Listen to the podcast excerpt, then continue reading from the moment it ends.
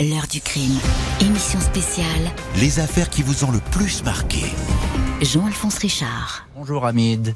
Oui, bonjour Monsieur Alphonse Richard. Voilà, je tiens à vous, à vous féliciter pour vos émissions. C'est très gentil. Ah, c'est très gentil. Voilà.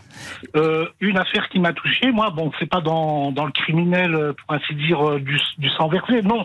C'est l'affaire de cette, euh, cet informaticien de la CIA qui a été retourné par le KGB. Oui, ça c'est une affaire qu'on a fait d'ailleurs, puisque vous êtes fidèle auditeur, vous avez dû l'entendre évidemment euh, dans l'heure du crime. C'est l'affaire Robert Hansen. Hein, il avait été euh, arrêté en 2000. Alors c'est incroyable cette histoire parce que ça a été, il est considéré aujourd'hui comme l'espion le. C'est pas moi qui le dis, hein, c'est le FBI qui le dit, le plus nuisible d'Amérique. Qu'est-ce qui, qu'est-ce il a, il a transmis des, des secrets incroyables aux Russes pendant Voilà. des années, et il y a des gens qui sont morts à cause de lui. Hein. Il faut Voilà, bien, il faut, ça, faut oui. bien le préciser. C'est ça. Qu'est-ce qui vous intéresse dans cette histoire? C'est le mécanisme de, de ce personnage?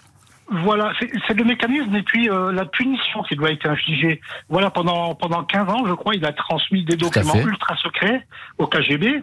Mhm. Et moi, ce qui m'a touché, c'est la forme de punition que le département d'État de la justice m'a infligée. C'est-à-dire qu'il a été incarcéré dans une prison supermax. Oui, tout à fait. Et quand, et quand j'ai fouillé sur le net que ce que c'est que ces prisons supermax, eh ben c'est ce, ce sont il y en a 60 aux États-Unis. Hein. Mm. Ce sont les pires prisons du monde où la mort la mort lui est distribuée à petit feu. Je m'entends. C'est un confinement total.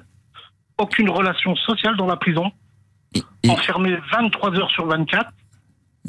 Et- et vous, et vous- avez complètement raison. Et la prison où il est, il était incarcéré parce qu'il est mort euh, le 5 juin 2023. Vous voyez, c'est tout récent, euh, Robert Voilà, Hansen. oui, oui, tout à fait, oui. Ah, Il est mort évidemment en prison. Il y a deux choses qui sont intéressantes dans ce que vous dites. C'est qu'effectivement, les prisons supermax, il y en a quelques-unes aux États-Unis. Celle où il était incarcéré, je crois que c'est la, la plus euh, sévère. Et, et- et elle est complètement incroyable, cette prison. C'est à Florence, c'est au, au cœur d'un désert. Ouais, dans les Euh, rocheuses du voilà, c'est ça. Donc c'est le effectivement euh, c'est le pénitencier des Rocheuses et on, Oui. on évidemment on peut pas s'évader parce que même si on arrivait à Non, s'évader, on se retrouverait dans le désert euh, complètement Dans pris désert. au milieu de nulle part. Donc euh, effectivement, il, est, il était dans cette prison euh, terrifiante et euh, voilà. Et puis il y a autre chose aussi aux États-Unis et on en parle, mais c'est que lorsqu'il dès lors qu'il y a perpétuité, le juge a, a- peut déclarer que la perpétuité soit réelle. C'est-à-dire qu'il y a la- le cumul des peines aux États-Unis. Il a été condamné quatre fois à la perpétuité, donc quatre fois à la Tout perpétuité à fait, oui. peu de chances d'être libéré. Hein. Donc voilà. Non, mais ça c'est le, c'est le système américain. On peut être d'accord, Voilà. pas d'accord, mais ça c'est autre chose.